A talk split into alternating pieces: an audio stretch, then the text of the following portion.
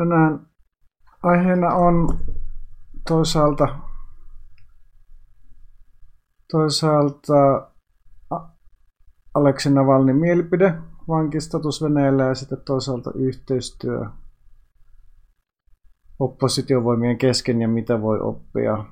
Neuvostoliiton aikaiselta dissidenttiliikkeeltä, josta mä oon ollut kiinnostunut viimeiset muutama vuotta. Ja tässä myös kerroin, että minkä takia mun mielestä kannattaa olla dissidenttiliikkeestä kiinnostunut. Ja tosiaan tämä oli vähän tämmöinen ekstra aihe, koska koronatapauksen vuoksi mulla oli ekstra kolumnipaikka, vaihdettiin kolumnipaikkoja toisen kolumnistin kautta kanssa kansan uutisissa. Ja Suomessakin oli jonkin verran keskustelua tosiaan toissa viikolla tai nyt tänään viime viikolla, mutta maanantaina kun tulee podcast- ja videoversiot ulos, niin oli toissa viikolla, eli kaksi viikkoa tulee kuluneeksi siitä suunnilleen, kun Amnesty ilmoitti, että he ei pidä Aleksei Navalnia mielipidevankina. Ja syynä oli tosiaan muutaman, muutama blogikirjoitusta, todennäköisesti yli kymmenen vuoden takaa, jossa, ja sitten myös tällaiset kampanjavideot, jossa Navalny sitten on puhunut ihmisarvoa väheksyvästi vierastyöläisistä ja myös esimerkiksi sitten Venäjän Pohjois-Kaukasuksen asukkaista. Hän oli tällaisessa Riittää Kaukasuksen ruokkiminen kampanjassa, jossa sitten vastustettiin silloin aikanaan aluepolitiikka, Venäjän aluepolitiikka tällä alueella, joka tietysti ilman muuta päätyy siellä Kadyroviin ja muiden paikallisten diktaattorien taas ja heidän liittolaistensa taskuihin pääosin, mutta siltikin varm,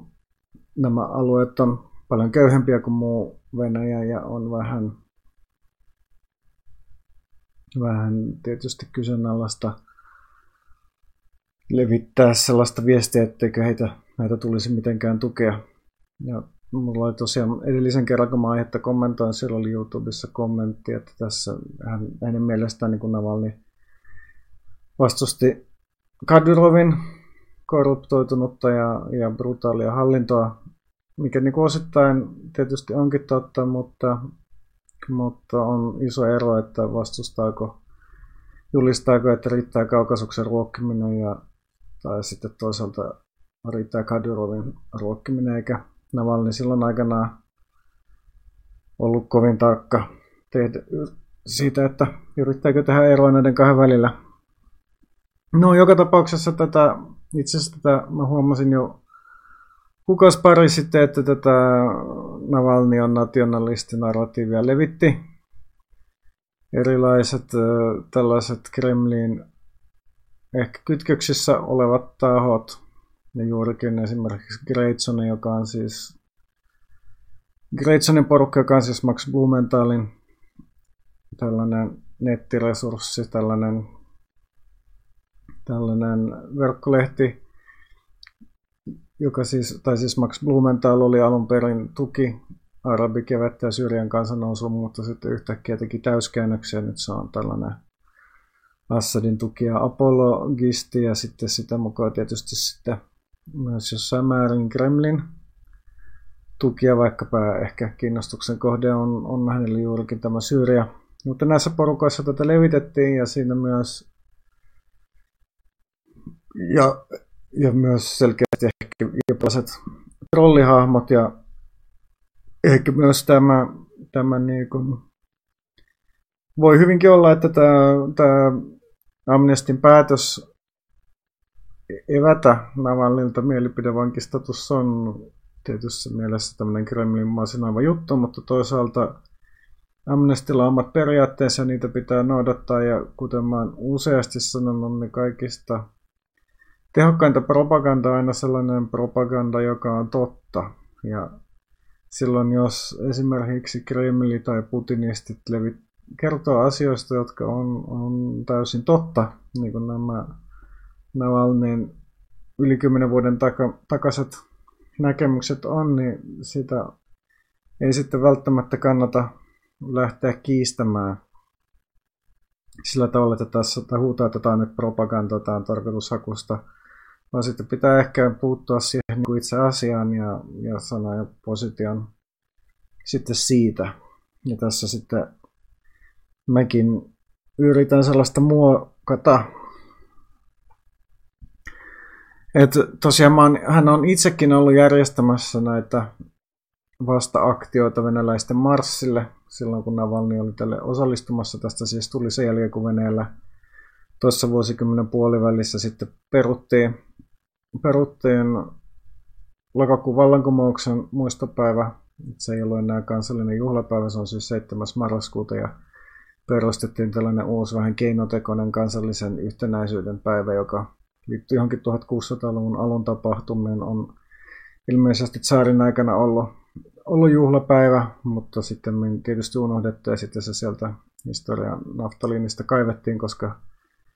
ajateltiin, että varmaankaan kansa ei suostu siihen, että yksi lomapäivä tuosta vain perutaan. Mutta tästä sitten tästä kansallisen yhtenäisyyden päivästä tulikin sitten tällainen natsien päivä, jolloin sitten äärioikeistolaiset järjesti tällaisia venäläisten marsseja, johon Navalnikin oli siihen aikaan osallistumassa ja osallistui ilmeisesti vuoteen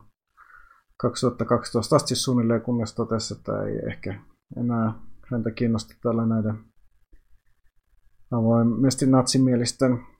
tyyppien kanssa marssia.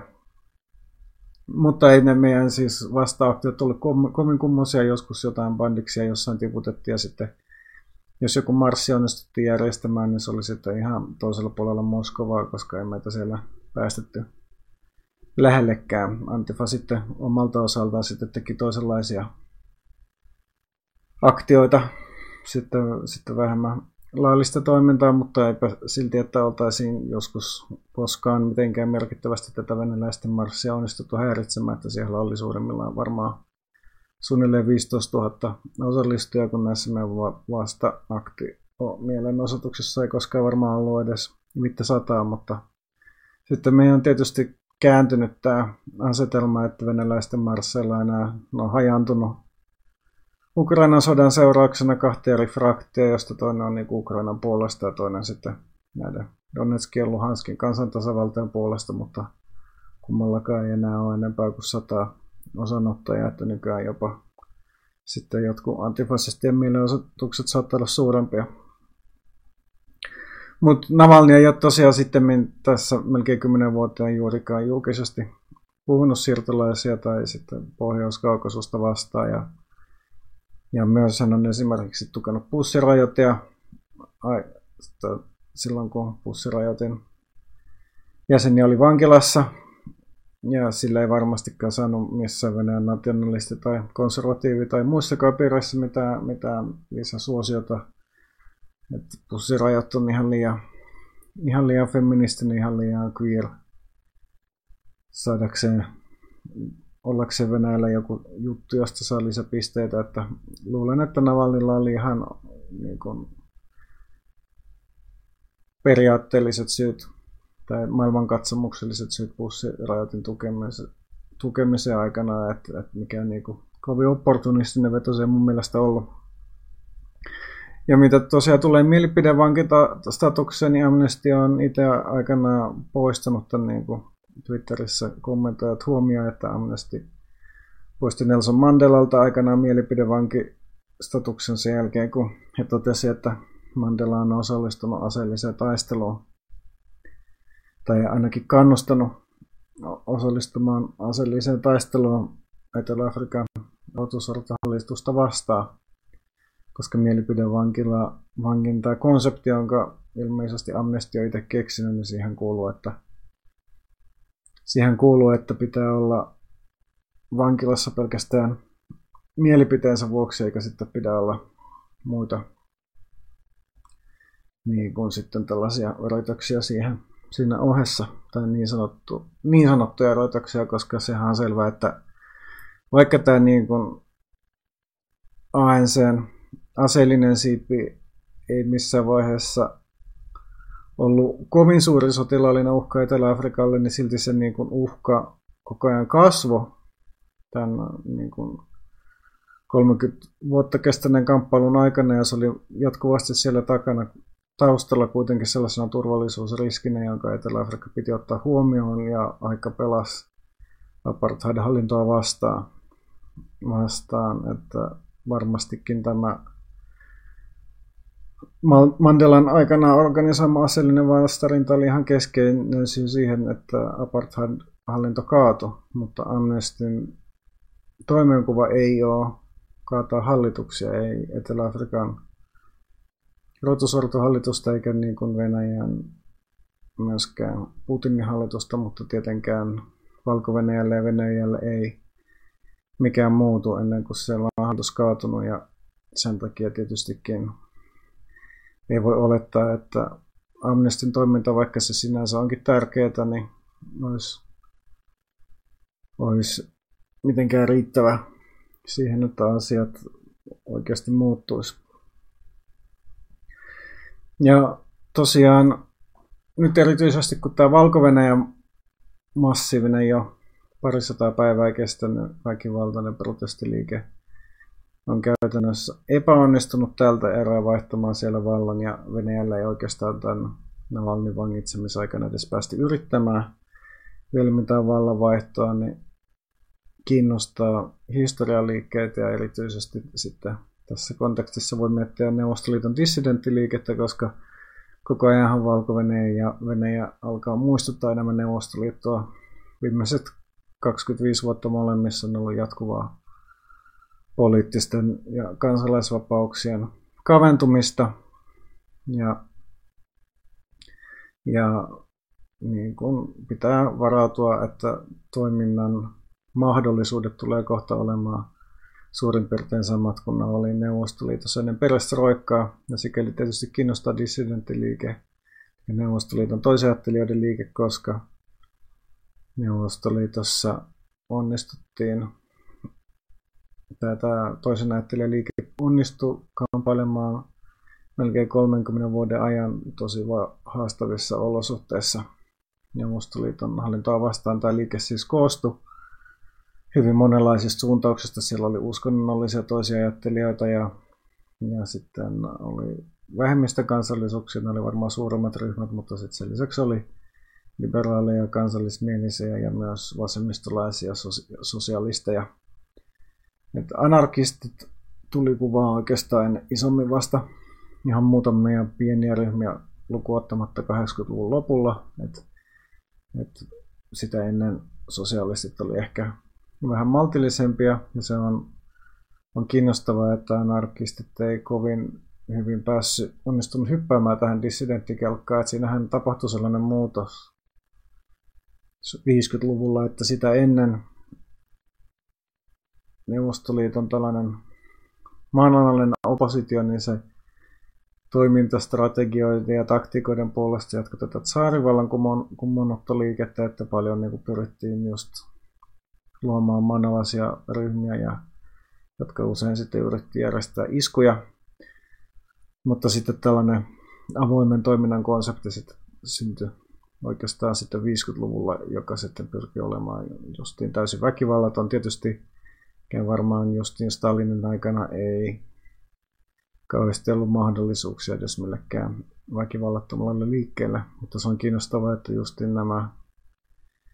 niin kun aseelliset ryhmät ei oikeastaan sano kauheasti mitään aikaa koko Neuvostoliiton aikana, kun sitten taas väkivallaton dissidenttiliike, niin se sitten pystyy pystyy tietyllä tavalla nakertamaan sitten tätä neuvostojärjestelmää. Ja sen takia se on, esimerkki on mulle ollut viimeisen muutamien vuosien aikana tosi kiinnostava, vaikka silloin kun mä itse asuin Venäjällä, niin se nimenomaan ollut kiinnostava. Että mä itse toimin Venäjällä 1999-2012, eli vajaa 13 vuotta, mutta ne kuuluin sellaiseen aktivistisukupolveen, joka oikeastaan asennoitu dissidenttiliikettä vastaan, että se oli vähän niin kuin sellainen niin kuin sukupolvi vaihdos meille, että me ja myös sellainen niin kuin käännös, että just esimerkiksi 80-luvun anarkistit, niin ne hyvin harvoin oli kommunisteja, että yleensä kaikki oli esimerkiksi prudonisteja tai kollektivisteja, niin kuin Bakunin, tai sitten stirneriläisiä individualisteja tai ehkä Buchinin inspiroimia sosiaaliekologeja tai ympäristö- yhteiskuntaekologeja, mutta kommunismi ei ollut kauhean suosittua, koska kommunismi kuitenkin oli liian ehkä lähellä sitten neuvostoideologiaa, mutta sitten taas 90-luvulla sitten päinvastoin oli villi kapitalismi aikana ja sellainen niin kuin, oikeastaan liberalismin irvikuva, mikä se järjestelmä oli silloin, että vaan varallisuuserot kasvoi kasvo valtavasti, syntyi oligarkkien luokka, joka kahmi kaiken varallisuuden ja tuotantovälineet itselleen, ja sitten taas niin kuin tietystikin oppositiossa oli äärivasemmistolaisia virtauksia, josta ehkä isoin oli MBP, kansallis bolshevikkipuolue, jota me tietysti vihattiin ja oli usein, tai nyt usein, mutta silloin tällä anarkisteilla oli ihan niin kuin fyysisiä yhteenottoja kansallis kanssa, mutta silti me tavallaan ehkä oltiin osa sitä samaa aikaa, että tällainen niin kuin vastareaktio liberalismille. Ja vasemmistossa oli, ja edelleenkin on jopa sellainen outo näkemys, että tämä koko niin kuin oligarkia ja villikapitalismi, niin se olisi, olisi neuvostodissidenttien syy, että ok, monet merkittävät dissidentit oli niin kuin länsimielisiä, aika uusliberaaleja, niin kuin esimerkiksi, esimerkiksi Saharov oli kannatti kapitalismia markkinatalouteen. Mutta ne tyypit, jotka toteutti nämä 90-luvun reformit ja joista tuli oligarkkeja, niin ei heistä kukaan ollut dissidentti. Dissidentit ei missään vaiheessa Neuvostoliitossa päässyt mitenkään valtaan. Kaikki tämä uusi hallitseva luokka, se on käytännössä entistä eliittiä ja heidän uusi sukupolvi. Et sikäli tämmöinen niin kun... ja se syy, että minkä takia talous romahti, niin siinä ei, sekään ei ollut 90-luvun tämän liberaalin talo, talouspolitiikan vika, se oli pikemminkin sitten yritys reagoida kriisiin, että kriisi oli kyllä ihan sisäsyntystä ja sen takana oli Neuvostoliiton onneton surkea talouspolitiikka. Että, että se mitä 90-luvulla tapahtui, niin tietysti silloin tehtiin paljon virheitä ja oli paljon korruptiota ja kaikenlaista sikailuja, mutta ne syyt, miksi siihen pisteeseen oltiin päästy, niin ne on, on kauempana historiassa. Ja yksi tosiaan tässä toisen ajattelija eli dissidenttiliikkeessä kiinnostava seikkaansa, kuinka he on pystynyt toimimaan yhdessä aatteellisten erojen yli. Et esimerkiksi ei kauhean monta anarkistia ollut enää hengissä Neuvostoliitossa 60-luvulla, mutta oli tällaiset Garasevan sisarukset, josta toinen, jotka oli viettänyt pitkiä aikoja, aikoja just karkotettuna sisäisesti Neuvostoliitossa tai vankileireille ja heistä Anna Garaseva sitten Ryazanissa Aleksandr Solzhenitsinin sillä, sillä, sillä asuessani teki Solzhenitsinin kanssa yhteistyötä ja kertoi hänelle näitä vankileiritarinoita ja myös yhdessä vaiheessa piilotteli hänen käsikirjoitustaan, kun oli vaarana, että se takavarikoitaisiin ja tuhottaisiin sitä huolimatta, että Solzhenitsyn on aina ollut, ollut ääritantumuksellinen, äärioikeistolainen monarkisti ja lähestulkoon fasisti. Ja myös sitten Solzhenitsyn taas teki yhteistyötä Andrei Saharovin kanssa, jossa oli aikaisemmin puhetta, joka oli tosiaan tällainen niin länsimielinen oikeisto tai ainakin markkinaliberaali ja, ja kapitalismin kannattaja. Et et, et, niin, et Amnestilla on oma toimenkuvansa, eikä Amnestin tehtävä ole, ole vallan, vallanvaihto ja kaikki kunnia Amnestille sitä hommasta, mitä ne tekee, mitä ne tekee, ja tosiaan Amnesty sitä huolimatta, että he ei enää pidä Navalnia pidä vankina, niin he edelleen vaatii Navalnin vapauttamista, on sitä mieltä, oikeudenkäynti. Navalnia vastaan ei ollut reilu, ja tarvitsisi, pitäisi vähintäänkin peru olemassa oleva tuomio ja ehkä sitten käydä uudestaan, uudestaan sitten oikeutta tai jotain. Mutta tosiaankin Amnesty ei ole se liike, joka tulee Venäjällä vallan kumoamaan. Ja tietystikin niin on se, että Navalny on nyt, nyt tämän poliittinen vanki. Ja myös Putinin organisoiman murhayrityksen kohde ei tarkoita sitä, etteikö Navalnya pitäisi voida kritisoida, että ihan valtavasti sitten kaikenlaisia kaikenlaiset Navalnin vasemmistolaiset kriitikot sai, sai vihapuhetta ja, ja uhkauksia sitten tämän Amnestin päätöksen jälkeen. Että kyllä mun mielestä niin kuin pitää myös ehkä niin kun Venäjän opposition on hyvä kyetä yhteistoimintaan, niin pitää myös miettiä sitä, että, että niin kun se yhteistoiminnan ei pitäisi tarkoittaa sitä, etteikö sitä saisi sitten mitään kritiikkiä ja mulla ei ole niin kuin näin mitään syytä esittää, etteikö myös näitä Navalnin yli 10 vuoden takaisia rasistisia ulostuloja saisi tuoda esiin, että ihminen sanoo mitä sanoo ja sitä sitten pitää olla myös valmis kantamaan vastuun ja myös tämän ihmisen tukijoiden pitää olla valmis näistä sanomisesta kantaa vastuun. Mutta kaikesta tästä huolimatta on, on ihan selvää, että dissidentit kun tekivät, että dissidentit pysty näkemään, että heillä on yhteinen ja ylivoimainen vihollinen, joka niin kuin on paljon vahvempi kuin he kaikki muut, kaikki toisen ajattelijat olisi yhdessä ja sen takia he sitten pyrki tekemään keskenään myös yhteistyötä ja ihan samalla tavalla se on tämän päivän Venäjän oppositiolla on yhteinen ylivoimainen vastustaja, eikä se vastustaja ole tietenkään Aleksei Navalny, se vastustaja istuu Kremlissä ja siihen pitäisi keskittyä, kuinka siitä tyypistä tai ei edes istu Kremlissä, vaan istuu nyt, niin kuin Navalny sanoi, jossain bunkkerissa koronaa piileskelemässä tai, tai missä lie salaisessa palatsissa – Mustanmeren rannalla tai muualla, eli Vladimir Putin on se yhteinen vastustaja, johon vastustamiseen Venäjän opposition pitäisi keskittyä ja pääongelma ei tosiaankaan ole asiat, mitä Navalny on joskus aikanaan sanonut. Mutta se oli tältä erää tässä. Voi esittää vielä chatissa kysymyksiä jos, tai kommentteja, jos kiinnostaa, pitää sitä auki vaikka nauhoitus menee pian katki ja tarkoitus on huomenna sitten jatkaa ihan toisenlaisesta aiheesta, tai ei nyt täysin toisenlaisesta aiheesta, eli aihe olisi huomenna alustavasti kello 10 Suomen omituinen korona strategia tai miten nyt sanoisi systeemin toiminta, että Suomessa tosiaan niin kun hyvin paljon koronatoimia tehdään säätämällä uusia lakeja, vaikka voisi kuvitella, että se on ehkä hitain mahdollinen ja hankalin tapa reagoida johonkin akuutteihin ongelmiin, mutta näitä toimitaan. Ja kuinka se sitten tämä Suomen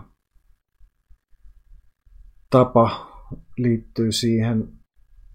Suomen historiaan ja Venäjän vallan aikaa Suomessa, jolloin sitten on Suomessa päädytty tällaisen hyvinkin tiukkaan perustuslaki noudattamisen linjaan myös tällaisen desentralisaation, jossa oikeastaan usein virkamiehet on täysin itsenäisiä toimeenpanon vallan käyttäjiä, jotka ei ole minkään hallitusten tai muutenkaan alaisena ja vastaa toiminnasta pelkästään lainsäädännölle ja mahdollisesti hallintaoikeuksille. Eli aiheena on, että kuinka Bobrikoffin haamo kummittelee Suomen koronatoimien päällä. Näin siis huomenna alustavasti illalla kello 10 samalla kanavalla. Siihen asti kiitos, moi.